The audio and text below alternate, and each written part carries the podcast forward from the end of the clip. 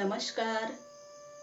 जिल्हा परिषद प्राथमिक शिक्षण विभाग धुळे व सर फाउंडेशन धुळे यांच्या संयुक्त विद्यमाने पूज्य साने गुरुजी लिखित श्यामची आई या पुस्तकातील संस्कार कथांच्या अभिवाचन उपक्रमात मी विजया सूर्यवंशी जिल्हा परिषद प्राथमिक शाळा उमरदा तालुका शिरपूर आपले हार्दिक स्वागत करते. सादर करीत आहे कथा दुसरी अक्काचे लग्न. आश्रमातील सायंकाळची जेवण झाली. सायंकाळच्या जेवणानंतर प्रार्थनेच्या वेळेपर्यंत फिरावयाला वगैरे आश्रमातील मंडळी जात. आश्रम होता त्या गावी नदी होती. नदीचे नाव बहुळा. नदी तीरावर एक लहानसे महादेवाचे देऊळ होते. देवळाजवळ पिंपळाचे मोठे पुरातन झाड होते. त्याला पार बांधलेला होता. त्या पाराजवळ गावातील मंडळीही कधी कधी येऊन बसत असत. गोविंदा व श्याम बाहेर फिरावयास गेले होते. ते टेकडीवर जाऊन बसले होते. लहानगा गोविंदा पावा गोड वाजवीत असे. त्याने आपली बांबूची बासरी बरोबर घेतली होती व तो वाजवीत होता. कवी हृदयाचा श्याम ऐकत होता. एकाएकी गोविंदा थांबला व त्याने श्यामकडे पाहिले. श्यामचे डोळे मिटलेले होते. तोंडावर गोड मधुर असे तेज होते. चलताना आश्रमात प्रार्थनेची वेळ होईल. श्यामने डोळे उघडले. श्याम म्हणाला गोविंदा बासरी म्हणजे एक दिव्य वस्तू आहे. कृष्णाच्या मुरलीने पशुपक्षी दगडधोंडे विरघडून जात. ते बायकांच्या गाण्यात आहे ना वर्णन? यमुनाबाई वाहे स्थिर नादे लुब्ध समीर रे. हालविना तरुवर पुष्प फळ पान रे. गोपीनाथा आले आले सारुनिया कामरे. वृंदावणी वाजविशी वेणू जरा थांबरे. गोविंदा लहानपणी कोकणात सुट्टीच्या दिवसात पावसाळ्यात मी गोवाऱ्यांबरोबर रानात जात असे. गाई गुरे चरत व गोवारी अलगुजे वाजवीत. माझे चुलते छान अलगुजे करीत. लहानशी बांबूची नळी पण तिच्यात केवढी शक्ती? हल्ली ती ब्रासची वगैरे कर्कश परदेशी अलगुजे विकत घेतात. दोन रुपये त्यांना पडतात. परंतु खेड्यापाड्यातील गोरगरिबांना ही बासरी आहे. मधुर सुलभ व सुंदर. बासरी हे आपले राष्ट्रीय वाद्य आहे. श्रीकृष्णाने ते रूढ केले आहे व सात लाख खेड्यात ते वाजविले जात आहे. वाजव आळव ते गीत. परंतु ती पहा घंटा वाजत आहे. प्रार्थनेस चला गोविंदा म्हणाला. हो चला. काय रे गोविंदा? काल मी बराच वेळ बसलो का? परंतु थोडी आईची पूर्वता कथा सांगितली पाहिजे होती. आज लवकर अटपिन. श्याम म्हणाला. काल दहा बारा मिनिटेच तुम्ही सांगत होता. उगीच आखडते नका घेऊ. मधून मधून निरनिराळे विचार कल्पना येतात. त्यात आमचा फायदा असतो. तो वेळ व्यर्थ का जातो? गोविंदा म्हणाला. बोलत बोलत दोघे आश्रमात आले. गच्चीवर प्रार्थनेची तयारी झाली. सारे जमले. गावातील काही मंडळी आली होती. घंटा वाजली. प्रार्थना सुरू झाली. स्थिरावला समाधीत स्थित प्रज्ञ कसासे वगैरे गीतातील स्थित प्रज्ञाच्या लक्षणांची प्रार्थना सुरू झाली. ही प्रार्थना आता राष्ट्रीय प्रार्थनाच जणू झाली आहे. प्रार्थना संपताच श्यामच्या गोष्टीसाठी मंडळी अधीर झाली. श्यामने गोष्टी सुरुवात केली. माझ्या आईचे प्रेम आम्हा सर्व भावंडात आमच्या बहिणीवर जरा जास्त होते. माझी बहीण जणू आईचीच प्रतिमूर्ती होती. आम्ही तिला अक्का म्हणतो. माझी अक्का दया व क्षमा कष्ट व सोशिकता यांची मूर्ती आहे. तिला सासरी प्रथम सासूरवाद झाला परंतु माहेरी तिने कधी सांगितला नाही. तिने स्वतःच्या मुलास एक चापटही मारले नाही. मुलांचा राग आलास तर दूर उठून जाते व राग शांत करून येते.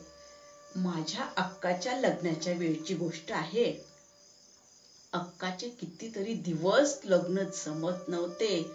तिला मंगळ होता. त्यामुळे अडचणी येत. शिवाय हुंड्याची अडचण होतीच. आमचे नाव होते मोठे. बडे घर पोकळवासा अशातली गत झाली होती. आणि पूर्वीच्या इथं मामाप्रमाणे राहावे असे काही मंडळीच घरात वाटे व कर्ज वाढत होते. माझ्या अक्काला सतरा ठिकाणी नाचविली. कोठे मुलगी पसंत पडली तर हुंडा आड येई हुंडा म्हणजे मुलीच्या मानेवरचा धोंडा असतो.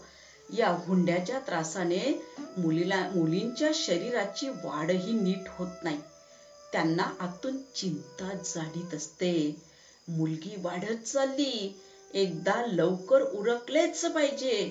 कोठे वयेचा नवरा असेल कोणास माहीत? असे शब्द मुलीच्या कानावर येत असतात. त्यांना जीवन नकोसे होते. आपल्या देशातील तरुणच नादान. या हुंड्याची चाल नाहीशी व्हावी म्हणून वीस वर्षापूर्वी स्नेहलतेने बंगालमध्ये स्वतःला जाळून घेतले. त्यावेळेस क्षणभर तरुणांनी हुल्लड केली. सभा ठरविल्या. ठराव केले. परंतु पुन्हा सारे थंड. हुंडे पाहिजेत. शिक्षणाचा खर्च पाहिजे अंगठी पाहिजे दुचाकी पाहिजे घट्याळ पाहिजे. मुलीचे पैसे घेणे व मुलाचे घेणे दोन्ही गोष्टी सारख्याच निंद्य. काहीसही विकू नये असे सांगणारा माझा थोर धर्म. परंतु त्याच धर्माचे अनुयायी मुला मुलीसही विकतात या परत अधर्म कोणता? तोंडाने धर्माचा तोरा सारे मिरवतात पण कृतीने धर्माची सारी थट्टाच आहे. उदार हृदय ज्यांची असावी ते तरुणही मेलेलेच. निंद गोष्टींबद्दल बंड उभारण्याचे जोपर्यंत धैर्य होत नाही तोपर्यंत काही नाही. आपल्या बहिणीच्या जीवनाचा कोंडमारा करणाऱ्या रूढी व चाली ज्यांना टाकवत नाही त्यांना स्वातंत्र्य प्रिय आहे हे मी कसे म्हणू असे जगाने कसे म्हणावे? परंतु जाऊ दे. मी भावनाभरात कुठेतरी वाहवत चाललो.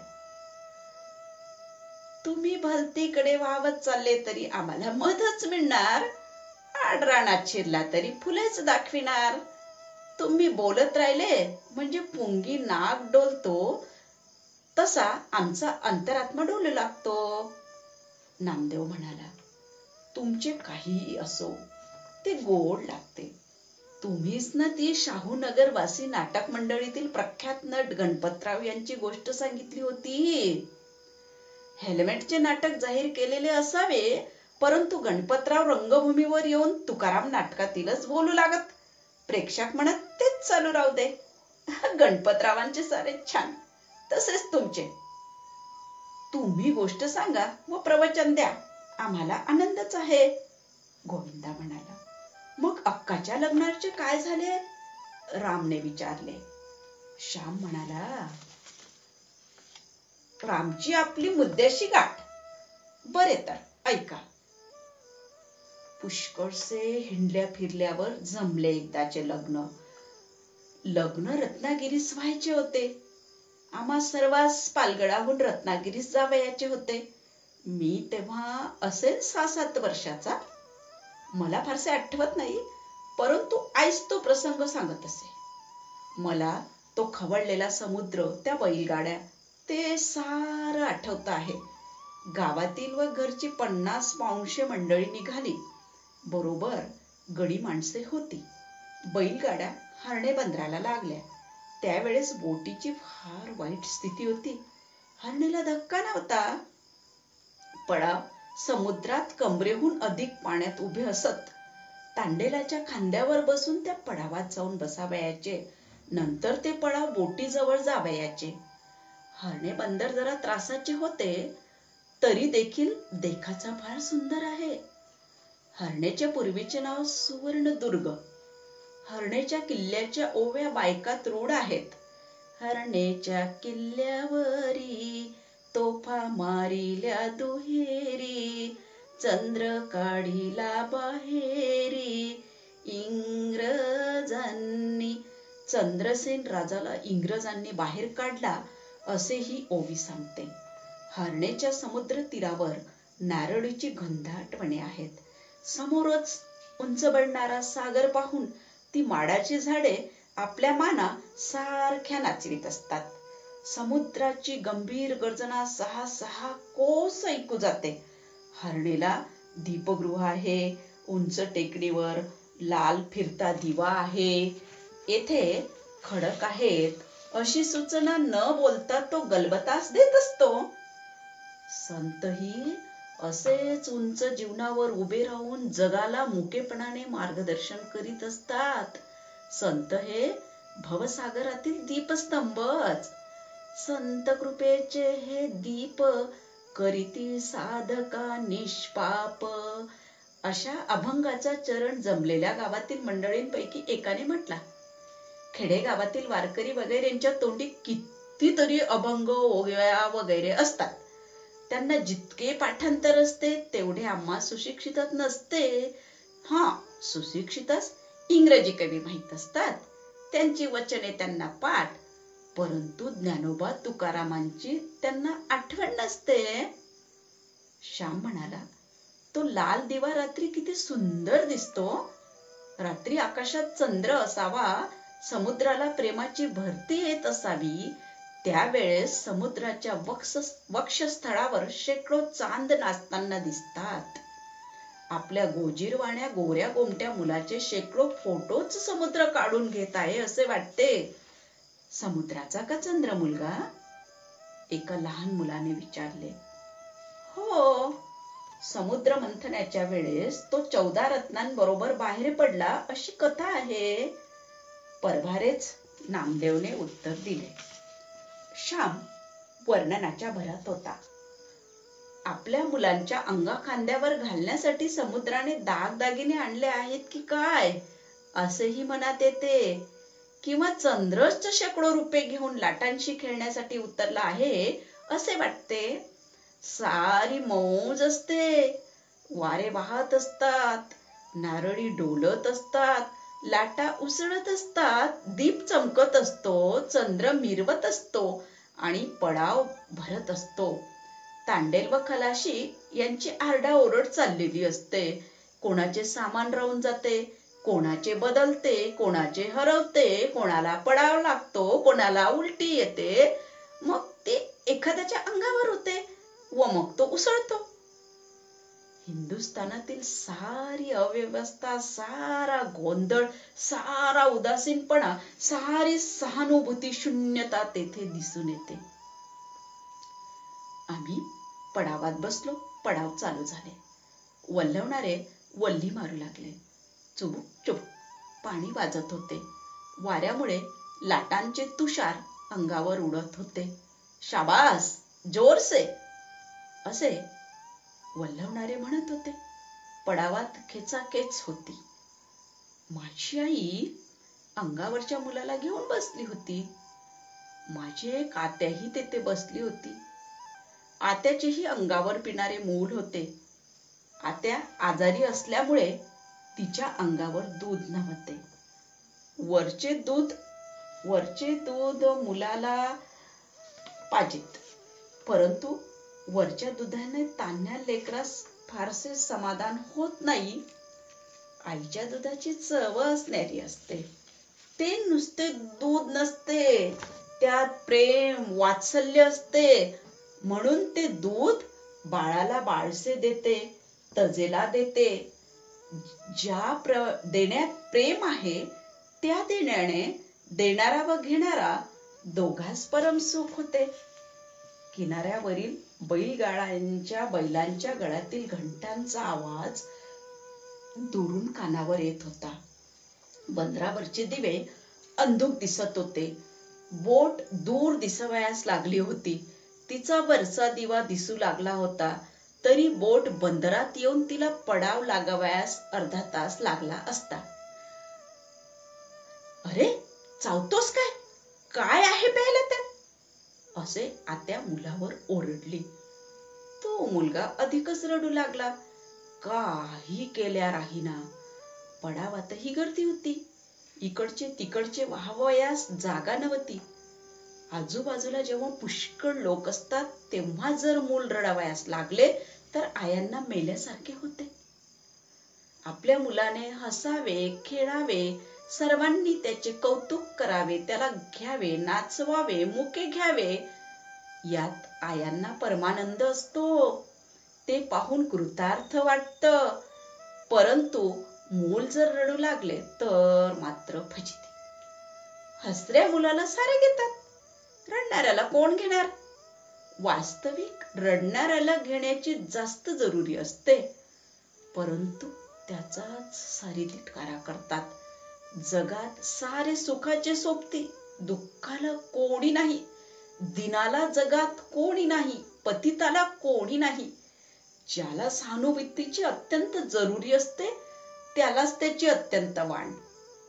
दिन को दयालु दानी दुसरा नकोई मूल रडू लागले तर ती कटकट होते. झालं काय करट्याला रडायला? हो असाच रोज रडतो. वगैरे बोलणी आईच्या कान्या कानावर येतात व तिला वाटते की मुलासकट पृथ्वीच्या पोटात गडप व्हावे. चावचाव करणारी तमासगीर मंडळी जगाच्या बाजारात फार. माझ्या आत्याला त्यावेळेस तसेच झाले.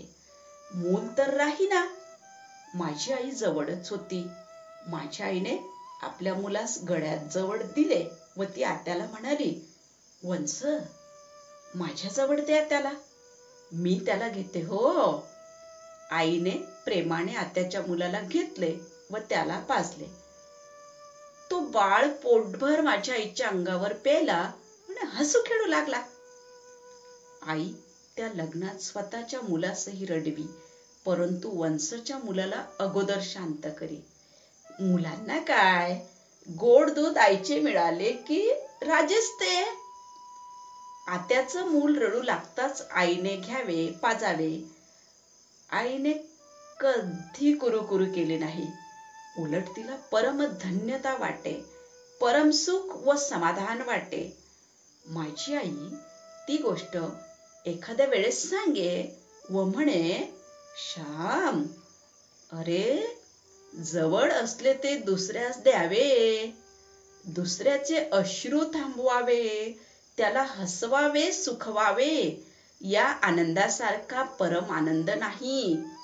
स्वतःच्या मुलाचे श्याम कोणीही कोड कौतुक करेल परंतु दुसऱ्याच्या मुलाचेही करील तितक्याच प्रेमाने करील तोच थोर